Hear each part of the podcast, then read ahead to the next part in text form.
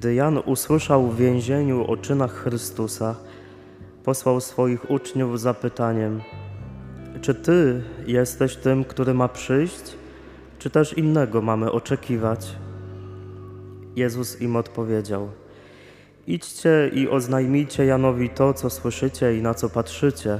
Niewidomi wzrok odzyskują, chromi chodzą, trędowaci zostają oczyszczeni, głusi słyszą, umarli z martwych wstają, ubogim głosi się Ewangelię. A błogosławiony jest ten, kto nie zwątpi we mnie. Gdy oni odchodzili, Jezus zaczął mówić do tłumów o Janie. Co wyszliście obejrzeć na pustyni? Trzcinę kołyszącą się na wietrze? Ale co wyszliście zobaczyć? Człowieka w miękkie szaty ubranego? Oto w domach królewskich są ci, którzy miękkie szaty noszą. Po co więc wyszliście? Zobaczyć proroka? Tak, powiadam wam, nawet więcej niż proroka. On jest tym, o którym napisano: Oto ja posyłam mego wysłańca przed tobą, aby przygotował ci drogę. Zaprawdę powiadam wam, między narodzonymi z niewiast nie powstał większy od Jana Chrzciciela. Lecz najmniejszy w Królestwie Niebieskim większy jest niż on.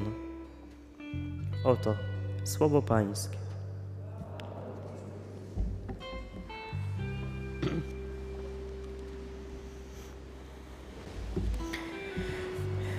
Skoro dzisiaj niedziela radości, to o tej radości trochę warto pomyśleć i trochę o tej radości powiedzieć.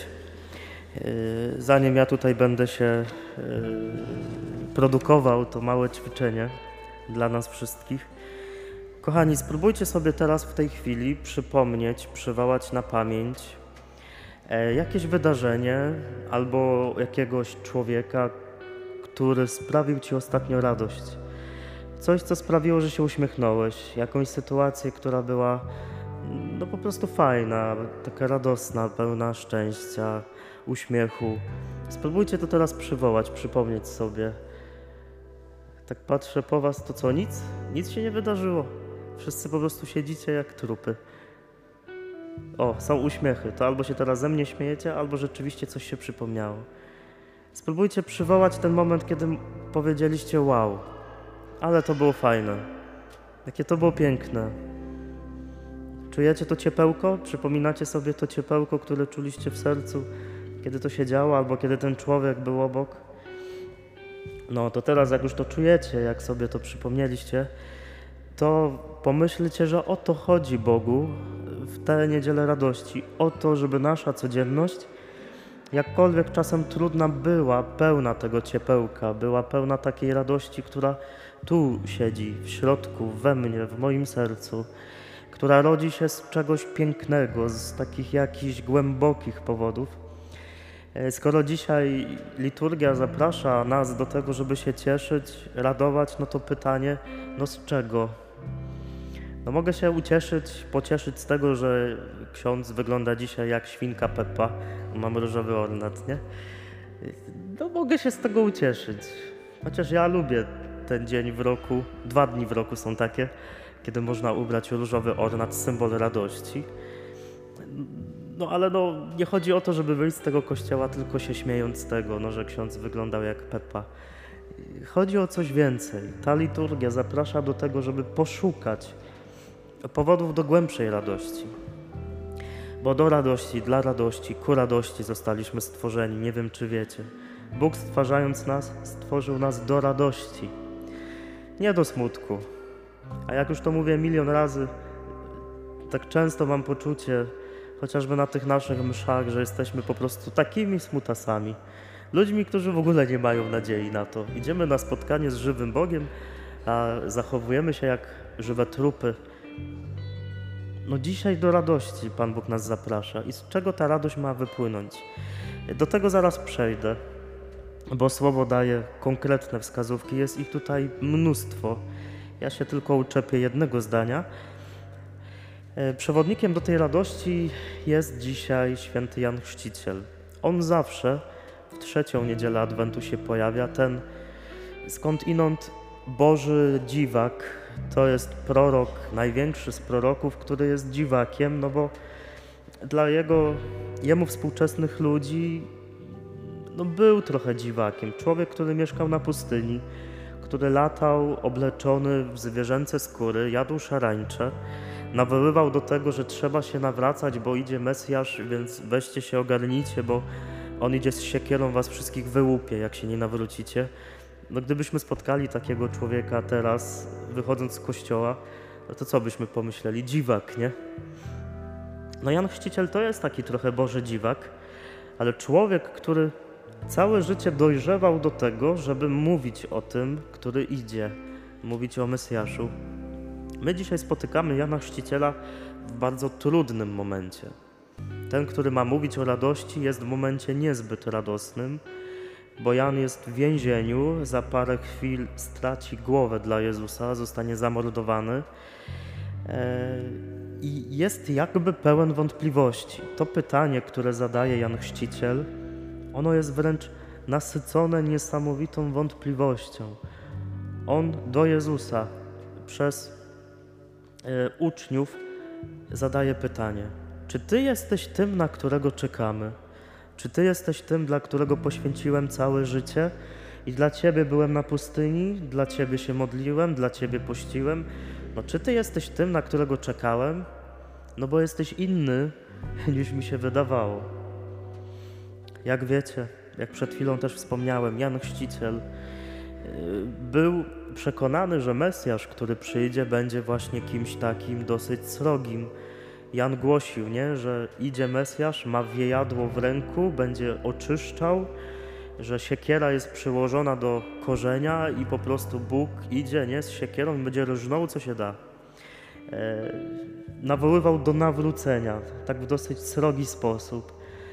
A ten Mesjasz, który przychodzi, jaki jest? No totalnie inny.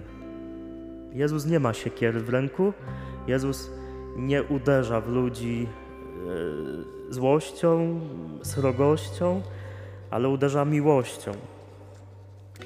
E, I to musiał być trudny moment dla Jana Chrzciciela. Całe życie poświęcił dla niego, dla Mesjasza, a on jest inny. I patrzcie, on jest w takim bardzo krytycznym momencie wątpliwości, więzienie, perspektywa śmierci, no smutek. No i on w tym wszystkim odkrywa radość. I myślę sobie, że dlatego jest przewodnikiem dla nas, ponieważ no my też często jesteśmy jak on. Mówimy o radości, tęsknimy za radością, ale jesteśmy w jakimś rodzaju więzieniu, Jesteśmy spętani różnymi rzeczami, nasze oczekiwania się nie spełniają co do Boga, co do ludzi, co do naszych przyjaciół, co do kościoła, co do księży, Bóg wie jeszcze co do kogo. I takie momenty, takie trudne momenty, to są momenty, kiedy może zrodzić się we mnie radość. Tylko, że trzeba zrobić taki krok ku jakiejś zmianie, u Jana Chrzciciela ta zmiana polegała na tym, że on zmienił swoje myślenie, że on zrewidował swoje oczekiwania. Jak mówi jeden z biblistów, ksiądz Józef Maciąg, Jan jest gotów zrewidować swoje wyobrażenia o Mesjaszu i poddać pod ocenę samego Jezusa. Poznajemy Jana Chrzciciela jako proroka pytającego – który staje zdumiony i zaskoczony wobec tajemniczego działania Boga. Nie daje ludziom kategorycznych i nieomylnych odpowiedzi, ale prowadzi ich do spotkania z Bogiem, który jest inny, jest wielką tajemnicą. A Jezus mu odpowiada: Nie, nie należy oczekiwać innego, należy zmienić swoje oczekiwania. E, jeśli dzisiaj z jakiegoś powodu brakuje mi radości, brakuje mi entuzjazmu, szczęścia, to nie dlatego, że Pan Bóg jest zły, to nie dlatego, że mój sąsiad jest głupi, czy ksiądz jest głupi, tylko dlatego, że to ja mam problem ze sobą i muszę zmienić coś w sobie. Co? Zostawiam Wam i sobie. E, ale dla tej zmiany warto się trochę ruszyć, dlatego, żeby odkryć, że Mesjasz, który przychodzi, no to jest Bóg, który przekracza wszelkie wyobrażenia. Y, Jezus na pytanie, czy Ty jesteś, nie mówi Janowi wprost, no jestem, to ja. Jezus Chrystus, Zbawiciel, cześć. Nie, Jezus daje odpowiedź jakby nie wprost. Mówi, powiedzcie Janowi, niewidomi wzrok odzyskują, chromi chodzą i tak dalej. To jest odpowiedź Jezusa. Boża odpowiedź na nasze wątpliwości to jest to, co Bóg robi. A to, co Bóg robi zawsze i wszędzie, to kocha, uzdrawia, podnosi, daje szansę, prowadzi, odnawia. I myślę, że źródłem naszej radości, i to jest ta odpowiedź na to, skąd tę radość wziąć, jest świadomość tego, jaki jest Bóg, który przychodzi. Ba, On już jest. Bo to nie jest tak, że my czekamy na Niego w takim wymiarze bożonarodzeniowym, bo On się narodził rok, Boże rok, 2000 lat temu. Jezus się nie rodzi co roku. On się raz narodził w historii i my to wspominamy. Przyjdzie w paruzji, czyli w końcu świata. Przyjdzie w czasie mojej śmierci i Twojej. Ale ten Bóg jest już tu i teraz na wyciągnięcie ręki. Tu, w Słowie, we mnie, w Tobie, w sakramentach innych, w codzienności. Bóg jest blisko i z tego się bierze radość. A ta Jego bliskość sprawia takie rzeczy, o których mówi Jezus Janowi. I tutaj tak wyskrobałem z tej odpowiedzi Jezusa takich pięć bardzo budujących, podbudujących nasze serce odpowiedzi. Na czym polega to Boże działanie tego Boga, który jest blisko? Po pierwsze, Jezus mówi, że niewidomi wzrok odzyskują. W innym tłumaczeniu ślepi widzą. E, przenosząc to na naszą taką codzienność, życie wewnętrzne, życie w relacji z Bogiem, Bóg jest Mesjaszem, który sprawia, że zaczynam widzieć. My jesteśmy często ślepokami, które, którzy nie widzą dobra, radości, miłości wokół siebie. Pewnie dla niektórych to zadanie, które było na początku, było trudne, co? Żeby zobaczyć, co było dobrego w moim życiu w ostatnim czasie. Jeśli tak było, to znaczy, że jesteś po prostu ślepy. Bo to nie ma tak, że nic dobrego się nie dzieje. Dzieje. Nawet jeśli jest trudno. Bliskość tego Mesjasza, tego, który ma przyjść, polega na tym, że on otwiera moje oczy, moje patrzenie na coś więcej, na szerszą rzeczywistość, na miłość, że dzięki niemu mogę dostrzec, dostrzec, że jestem kochany, chciany, dobry przez niego, Jezusa, ale też przez ludzi. Może nie wszystkich, bo to się nie da zadowolić wszystkich, ale przynajmniej przez niektórych. Po drugie, chromi chodzą. Chromi, czyli różnego rodzaju ludzie sparaliżowani, kalecy.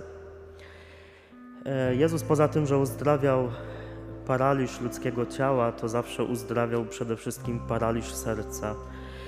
Może dzisiaj jestem człowiekiem, który jest sparaliżowany w środku, że umarło mi coś, umarła mi nadzieja, nie mogę się normalnie ruszać, funkcjonować, że kiedyś potrafiłem się cieszyć, żyć, cieszyć z byle pierdoły, a dzisiaj jestem chodzącym smutasem. Jego bliskość, relacja z tym Mesjaszem sprawia, że zaczynam od tego paraliżu odchodzić. On mnie uzdrawia, przestaje być sparaliżowany. Przy okazji warto pomyśleć, co dzisiaj mnie paraliżuje. Jaka sytuacja, jaki lęk, jaka perspektywa, jaki człowiek, co jest moim paraliżem i w ten paraliż Pan Bóg chce wejść. Po trzecie, trendowaci zostają oczyszczeni. W tamtym czasie, w tamtej kulturze trendowaty to był synonim e, kogoś, kogo się nie dotyka, kto jest obrzydliwy. Dlatego się nie patrzyło, nie słuchało, odrzucało, poniżało. Trendowaci możemy być w naszym sercu wtedy, kiedy siedzimy w jakimś badziewiu złu, które nas niszczy. Być trendowatym to znaczy być człowiekiem, który powoli, powoli umiera z jakiegoś powodu. Tu w środku. Może mam w swoim sercu jakiś nowotwór, który mnie zżera od środka. Jakąś nienawiść, jakiś grzech, jakieś zło. No to Jego bliskość chce mnie z tego uzdrowić. Umarli z martwych wstają. Y, Poza tym, że Jezus wskrzeszał i dalej czasem to robi, bywają takie cuda, to On wskrzesza nasze umarłe, zdechłe serca. E, Dla Boga nigdy nie ma takiego momentu, kiedy człowiek nie mógłby zacząć jeszcze raz, od nowa, po raz kolejny, po raz setny. Nawet jeśli wszyscy przekreślą, wszyscy ludzie, to Bóg nigdy. Jeśli ja nawet jestem taki umarły dla świata, dla ludzi, nawet dla kogoś bliskiego, to nie dla Niego. On sprawia, że mogę zacząć żyć na nowo. Zawsze. Bez względu na to, co się wydarzyło. I po piąte, i po ostatnie, ubogim głosi się dobrą nowinę. Ubodzy w Ewangelii to są ludzie, którzy doświadczają jakiegoś rodzaju własnych braków, słabości, ran, trudów. Ubodzy to są ci, do których Jezus przyszedł ze swoją dobrą nowiną, która polega na tym, że Jezus mówi: Twoje słabości mogą stać się Twoim atutem, Twoją siłą, yy, Twoją dobrą walutą, która sprawi, że ten świat będzie lepszy. Yy, I może się czuję dzisiaj właśnie taki ubogi, taki, taki bylejaki, taki pierdołowaty, taki, taki, że w ogóle nic. No to do mnie Jezus przychodzi i mówi: Twoja słabość nie jest dla mnie problemem. Żadna słabość nie jest problemem. Ważne, żebyś się mnie trzymał. I kochani, radość się bierze z tego, że taki Bóg, taki Mesjasz przychodzi, jest, nigdy mnie i Ciebie nie opuszcza. I co, jest to fajna perspektywa, co? Czy nie?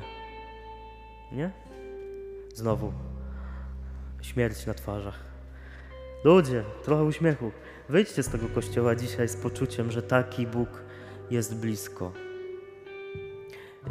Nawet jeśli macie jakiś dramat w życiu, a pewnie różne cierpienia i problemy was nękają, nawet jeśli, to pomyślcie, wychodząc stąd, że ten Bóg jest blisko. Jest po prostu blisko.